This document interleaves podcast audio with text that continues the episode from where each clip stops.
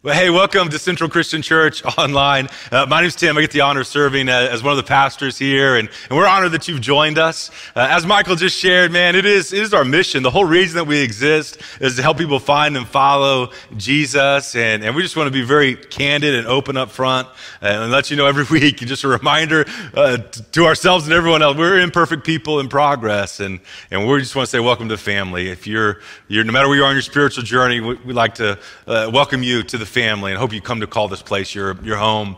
Uh, before we get into the message, though, quick shout out to Kristen and all the kids volunteers. If you're traveling with the family on vacation, man, you missed it because uh, it was an epic week. It truly did live up to the name best week ever. Uh, I was talking to my son afterwards, and, and he was like, You know what, Dad? That was the best week ever.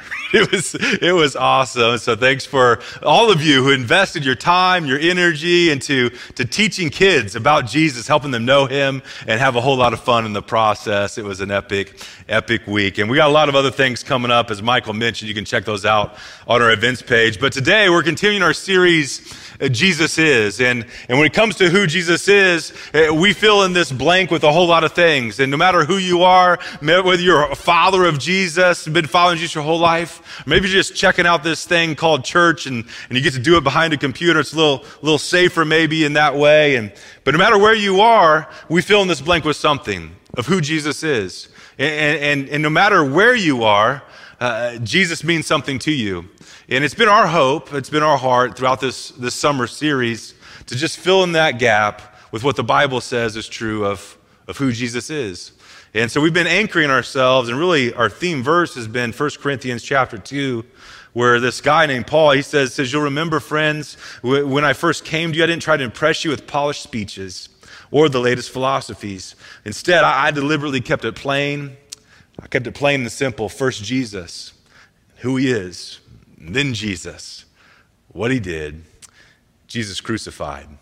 And this is our 10th week in this series of exploring attributes of who Jesus is. And today uh, we're going to look uh, to God's word once again and discover another characteristic of Jesus, and that is that Jesus is the good teacher. Jesus is the teacher. Uh, you may not realize this, but in your New Testament, you have f- the first four books in your Bible uh, of the New Testament, anyway, are called the Gospels Matthew, Mark, Luke, and John. And in those four books, Jesus is, is called the, the good teacher. He's called the teacher over 45 times. I mean, he is the teacher. And I think we could all agree that Jesus whether, whether you believe in Jesus as, as God and Lord or just a historical figure, I think we could find some common ground in agreeing that Jesus was the best teacher ever to live on this, this planet. And here's what I mean. For first off, his, his teachings has carried on throughout the centuries. I mean, today, over a billion people around the globe continue to study Jesus' teachings. They continue to memorize his, his teaching. Jesus, he, he originally, when he, he, taught his, his followers the, the original gospel accounts, Matthew, Mark, Luke, and John, they were written in, in Greek. But, but aren't you grateful that today his teachings have been translated to over 1,551 different languages? And aren't you grateful? English is one of them. I'm just saying his teachings have spread around the globe. Currently, his teachings are available to over 6 billion people currently living, and they can read Jesus' teaching in their own language. I mean, no other teacher in the history of humanity could make that claim. I recently read a Business Insider article that stated that the Bible has outsold any other book with a, a whopping 3.9 billion copies sold over the past 50 years. Check out this chart 3.9 billion copies. The next closest book in the past 50 years is, is this book with, with 820 million copies sold, but, but the Bible has 3 billion 900 copies sold. I mean, it, far greater than any other teacher in the history of humanity at the center is Jesus, shining bright as the teacher. And with all that to, to say this, I think we can agree that Jesus is the best teacher ever. But beyond being the best teacher, beyond having the, the best, greatest, most insightful wisdom for life and, and the deepest things that concern us the most, Jesus didn't just give us teachings to learn, he gave us an example to follow. And when it comes to navigating life, here's the good news Jesus didn't just give us a textbook, he gives us a living example. So that when, when you feel stuck, when we, we, we fall on hard times, we don't know what to do, Jesus gives us an example so we can live life unstuck. Ephesians 5:1 it says this. Here's the advice, here's my hope, here's here's kind of my prayer for you today that we would all do this. Watch what God does and then do what he did. Like children who learn proper behavior from their parents, mostly what God does is love you. And here's what I hope you do keep company with him and learn to live a life of love. Or, as another translation puts it, be imitators of God. Jesus didn't just give us great instructions, he leaves us a great example. He led, he lived, he led. You can combine those two words if you like, but he did that through, through example. So today I want us to look at not only Jesus' teaching, but the example that he left us in four key areas of our lives so that we can follow his example and learn from his teaching. Here's the first uh, Jesus taught us how to overcome temptation.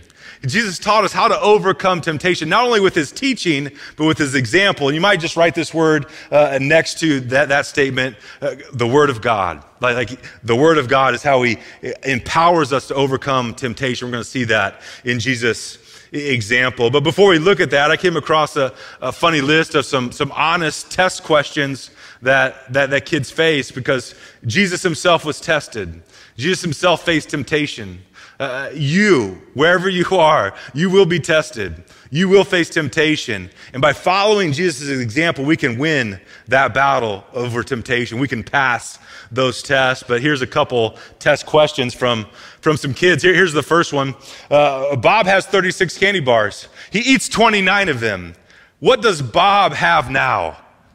Diabetes. Bob has diabetes. I mean, you 29 candy bars. That's a brilliant, that's a brilliant answer. Second one here. What ended in, 19, in 1896? Well, 1895, of course, like honest answer. Uh, cause and effect question here. Uh, uh, third picture here. Um, cause. Tony practiced piano 20 minutes a day. What's the effect? He is a big nerd. practice. I just thought that was funny. All right, fourth one, final one here. Uh, why are there four rings on Saturn? Uh, answer because God liked it, so he put a ring on it. Teacher, Saturn was not a single lady. Like, that is not the right answer. Well, while we can get very creative in our responses to, to, to test questions, I'm, I'm guessing they probably didn't do too well on those tests. Now, I don't know about you, uh, but, but I've often felt the same way. That when it comes to overcoming temptation, when it comes to overcoming tests in life, no matter how creative I try to be, I often feel like I just fall, fall short of the test.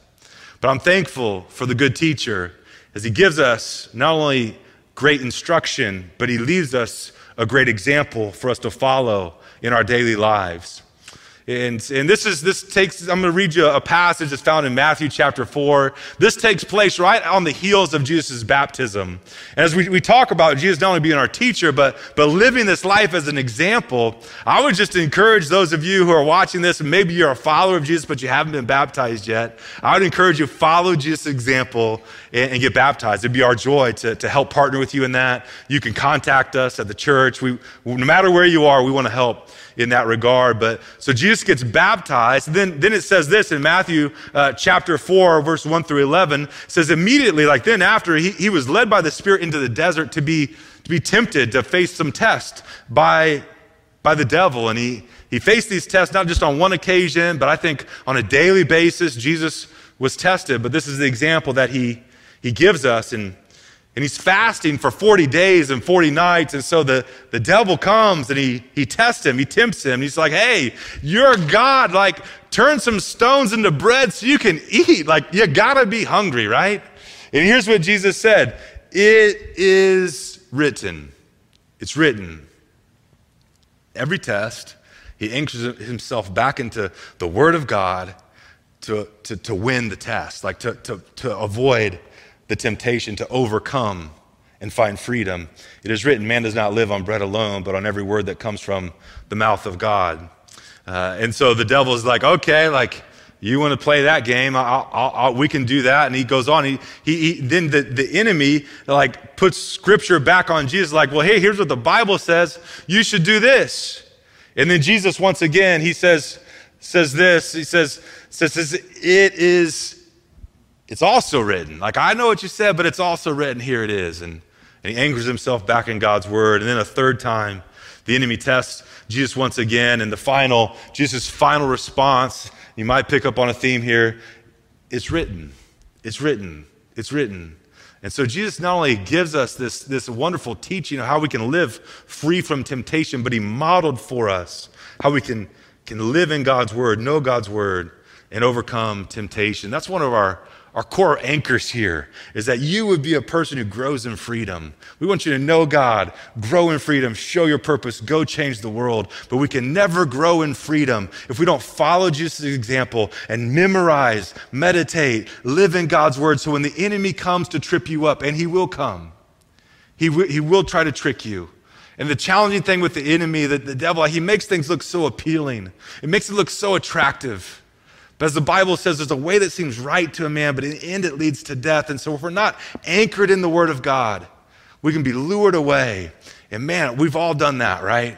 And we don't want to go back to that life. So let's anchor ourselves in God's Word so when the enemy comes, we're ready with truth to respond. We can remind the enemy that no weapon formed against us will prosper, that God hasn't given us a spirit of fear or timidity, but of power, of love, and a sound mind. Whenever we're faced with temptation, we can remind ourselves that no temptation has overtaken us except what is common to man, and God will always provide a way out. We can remind ourselves that He's training us for battle, like we are His kids. He is for us. We are fearfully and wonderfully made. He delights in the details of our lives. And if our God is for us, who can be against us? We got to anchor ourselves in God's word so we too can overcome temptation. But Jesus not only taught us how, how to overcome temptation and gave us an example, he also shows us how we can face uncertainty in life. How many of you ever faced some uncertainty? How many of you are like, we live in uncertainty? Like, these are uncertain times. Like, we live in this space. Well, the good news is that Jesus showed us how to overcome uncertainty and how to navigate that. And it's, it's one simple word. And I wish, I wish there was more, but it's, it's faith. It's faith. Here's the oversimplification of everything that you face in life, everything I face in life. It's found in these two circles. There, there's everything you face in life co- falls into one of these two buckets. It's, it's in your circle of control or it's within your circle of concern, or we could call this a circle of uncertainty. This originated, I first read this from Dr. Stephen Covey. Uh, he wrote this book, Seven Habits of Highly Effective People. But, but people who are most effective in life, they focus here on what's in their control. Here's what's in your control things like, like should I watch another episode or should I go to bed? It's in your control. Uh, uh, should I eat the salad or, or bring on the nachos? Should I take a nap? Go for a walk? Should, should, I, should I hit this deadline at work and really push through or maybe just take a break and play some, some video games? Do I buy the brown shoes? Do I buy the black shoes? Do I go to church or do I sleep in? This is all within your circle of control. And by, by the way, great job. You're, you're at Central Online. You're here, baby. You're taking action on things that matter, matter most. But over here in this red circle, this is where we get uncertainty. This is where we get anxiety. This is where fear rises in our heart. This is where, where things are, are outside of our control, but they're within our realm of concern. Things like the economy, things like the housing market, things like politics on a global level, like, like, like the job market, the stock market. For me, oftentimes in just a couple months, like my anxiety typically ticks up a little bit because I'm concerned, like, will they renew my lease on my rental apart, rental place, or will we, will we have to like move? You know, like it, I have no control over that. That's the homeowner's decision, but it, it brings uncertainty and it makes me concerned. And kind of anxiety rises in my heart. And we all have things that, that fall in these, these two buckets. things that are in our circle of concern, things that are in our circle of, of control. And we can choose, we can make a choice. We're going to fill this circle with one of two spiritual things. We can fill it with worry, or we can fill it with faith. Now, worry says there's not enough, and I'm on my own. But faith says God's in control. He's always been in control. He's my provider. He's all I need. He's going to take care of the things that are out of my control so I can focus on what is within my control. A pastor friend, Herbert Cooper, he, he put it this way. He said, said worry is a, is a down payment on a problem that you may never have. So much of life, it, so much of the things that worry us, that are in that circle of concern, we, we don't have any control over, but we worry about it. And we give a down payment for things that may never happen. And worry makes today worse without making tomorrow better. Whereas faith, trust in God only, who, who takes care of us, he, he has complete control. It, when we operate with faith, we can live a little freer, a little, little lighter. Daniel Gilbert, he's a psychology professor at Harvard, and he's noted that, that financial worries are, are very real, but at the root of all those financial worries, at the root of it is, is our wrestle with uncertainty. And there's different variables. There's all these things that fall into our circle of concerns like will there be another variation of the virus? Will, will there be will our stocks hold so we can retire in a way that's that's comfortable? Uh, will we experience distance learning again? Like will the, the san francisco giants go to the world series? There are things in our circle of concern. But at the root of all those are, are just this uncertainty and, and that's what what drives us crazy that's where the rub is and and Professor Gilbert, he pointed to a Dutch experiment where they had two, two different test groups. In the first test group, they told them, hey, we're going to shock you really hard 20 times. We're going to shock you. Okay, next test group, we're going to shock you 20 times, but only three times we're going to shock you really hard. Now, who do you think experienced the most anxiety of those test groups? The one that's going to get shocked hard 20 times, or the one that's going to get shocked hard only three times? It was the second, the one that only got shocked hard three times. Their, their heart rate was faster, their blood pressure was higher, they perspired more because of the uncertainty. They know they're going to get shocked 20 times, but is this going to be the hard one? Is this going to be the, the big one? And, and I think that's where a lot of us are. I think that's where, where some of us are. I mean, just uncertainty and discomfort. A lot of us have lived in that space for the past past few years, and we just don't know when the next shock's coming. But Gilbert, he summarizes all of his findings with, with this, this statement. It says, Our national gloom is real enough, but it isn't a matter of insufficient funds, it's a matter of insufficient certainty. But the reality is, we've never had certainty. We've always lived in uncertain times. But the good news is, we worship the God who's always in control of all that concerns you. Worrying is assuming responsibility that God never intended it for us to have. It's playing God, it's trying to control the uncontrollable. But the good news is we can rest in Him. And our future is, is unknown, but our God has made Himself known. And our future, though it is uncertain, we worship the God who holds the future with absolute certainty. And when you place your faith in God, you put worry in its proper place. Because worry not only impacts us spiritually, but worry impacts us physically. It was Charles Mayo, one of the famous brothers who, who founded the Mayo Clinic. He said this Worry affects circulation, your heart, the glands, the nervous system. Matter of fact, it profoundly impacts your heart. We have never, I've never known a man who died from overwork, but many who have died from doubt in the midst of of uncertainty. So Jesus comes along and he offers us another way to live where we can put all the worries for tomorrow and leave them there and trust them to God. And he says this in Matthew 6 34. He says, So don't worry about tomorrow. And by the way, tomorrow is always in the bucket of a circle of concern. Like tomorrow's never within our realm of control.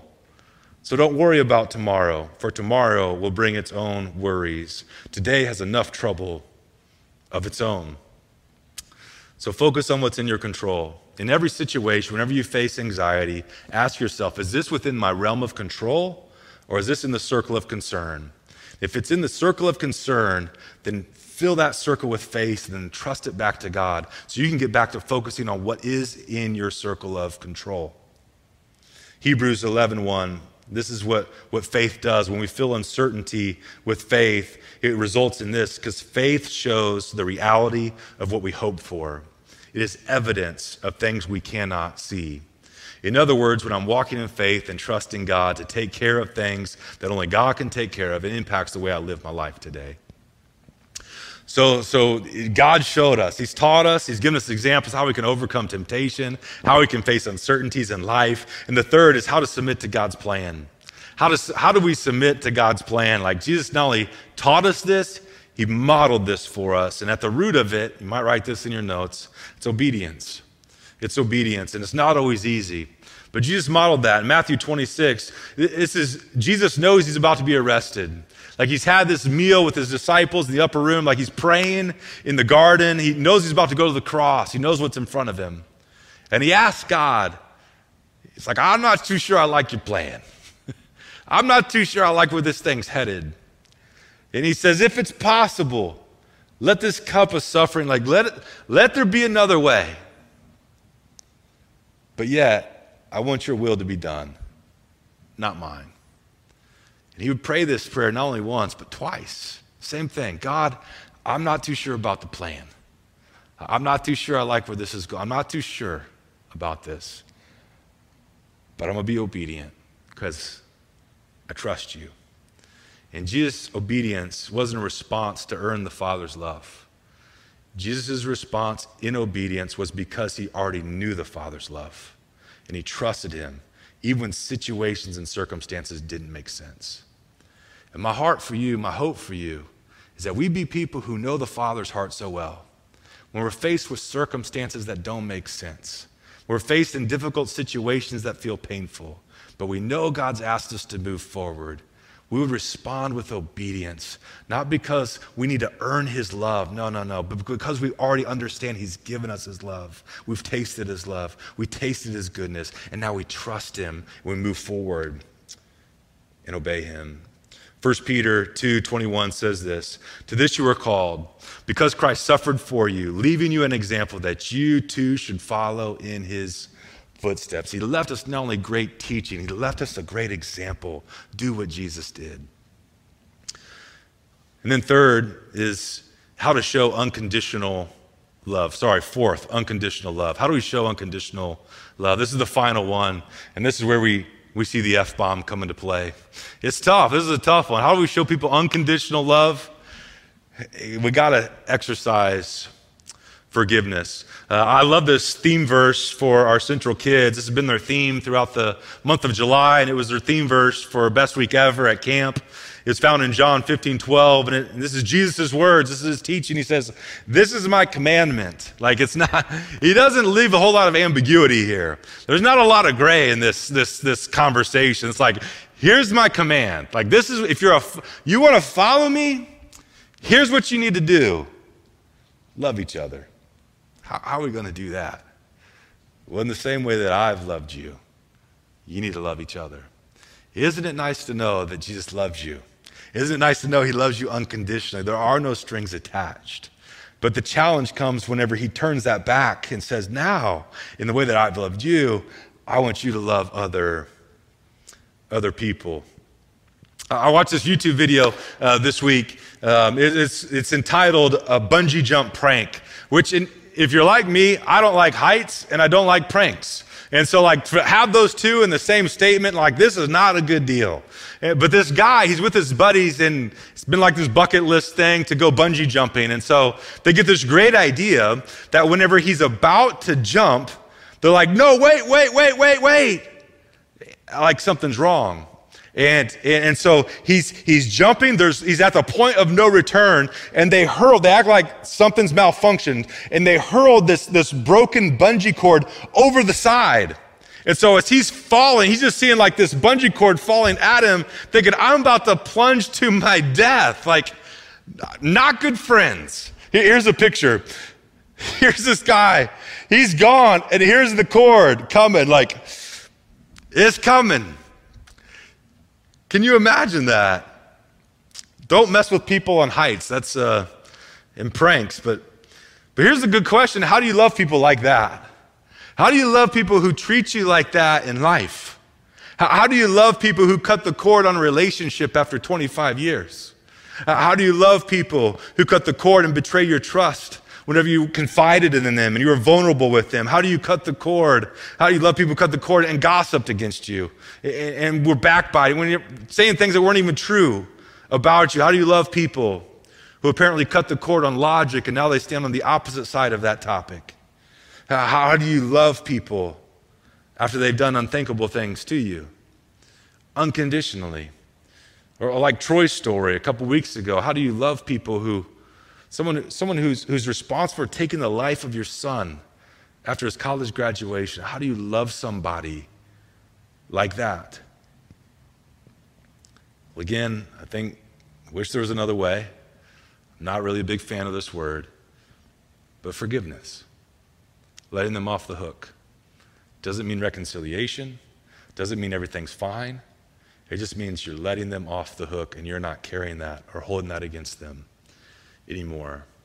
Jesus not only taught us this, he left us a great example in Luke 23 34.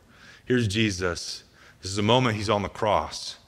He, has been unjustly tried, wrongfully accused. He's, he's been whipped. He's been mocked. He's been beaten. He's been embarrassed, like paraded through the streets of this city, most likely naked at this point, and now dying of suffocation on a cross in front of his mama, in front of his friends, in front of the whole world to see.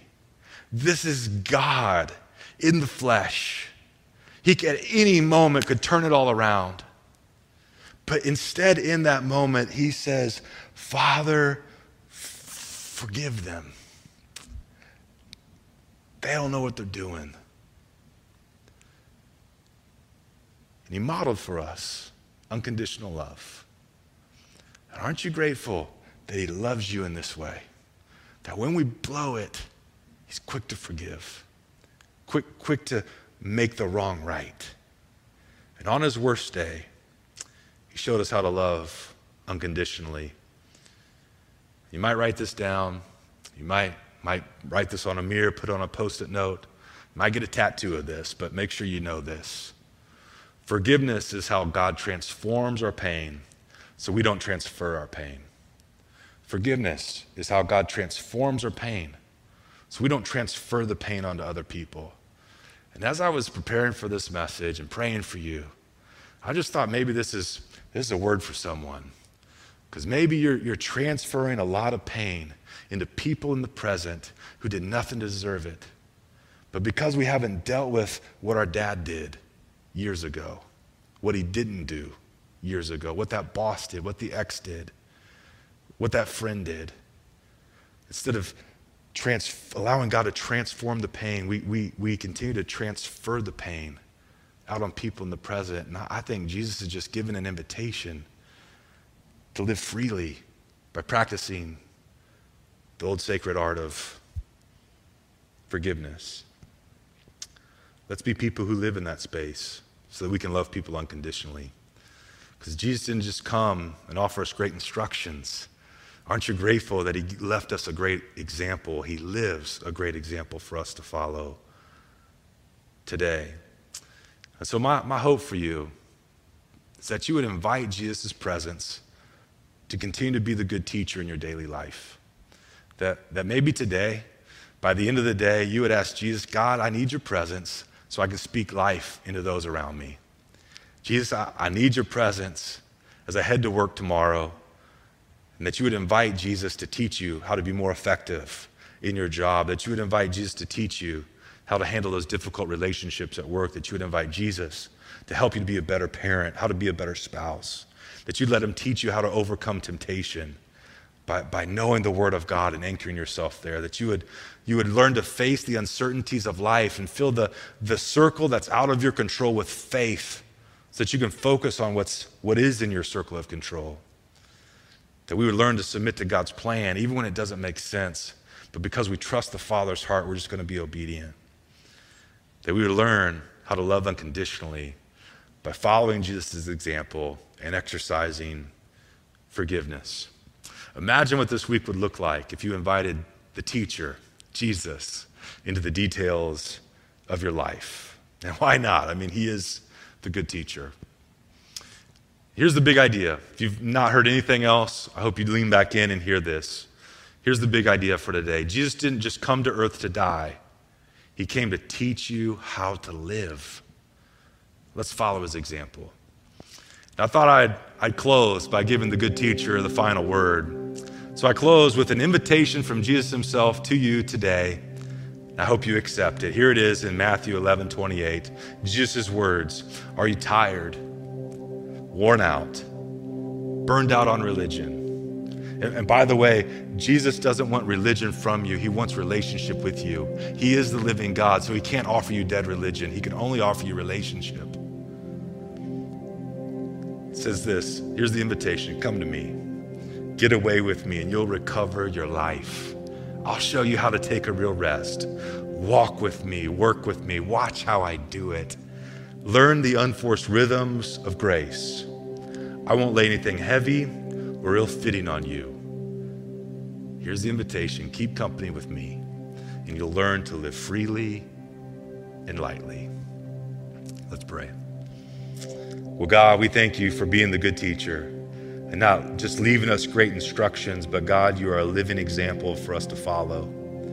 So, God, I, I, I pray, God, that you would help us be people who accept your invitation. And we invite you, your presence, into the details of our lives so that we can follow your example. And as you continue just in a posture of prayer, uh, I want to just try to make this as practical as I can. And so, what I'm asking you for is a commitment. Wherever you are watching this, I want to ask you just to commit for one week to invite Jesus into the mundane details of your life that and ask Jesus to teach you his way of doing those things. So if you're willing to commit to that, in just a moment, I'm going to ask you to respond. But here's what you're asking him to do. You're asking him to say, Jesus, I want, you, I want to invite you, your presence in to like when I do the dishes. I'm inviting your presence in when I go for that walk. I want you to go with me on that bike ride. I'm inviting your presence to this dinner. I'm asking you when I step into that meeting, Jesus, that your presence would guide me.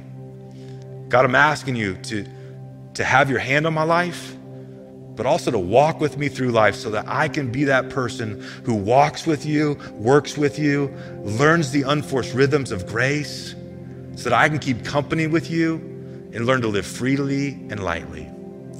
If you're willing to make that commitment today, I want to invite you just to make a response in the chat right now. Just saying, I'm in. I'm in. Like, that's my prayer some kind of response, maybe an emoji, maybe a that's me, I'm. But let's be people who invite God's presence into our daily lives. And God, as we do, as we respond now and say yes to that, God, I pray you show up in ways that we never experienced before. That Jesus, we would experience your presence and we would learn from you. You are the good teacher and you are alive. And so you're still teaching us today. Help us to learn from your word and as your Spirit leads us in the daily situations that we navigate in life. May you do that for your church today, I pray. In Jesus' name, amen.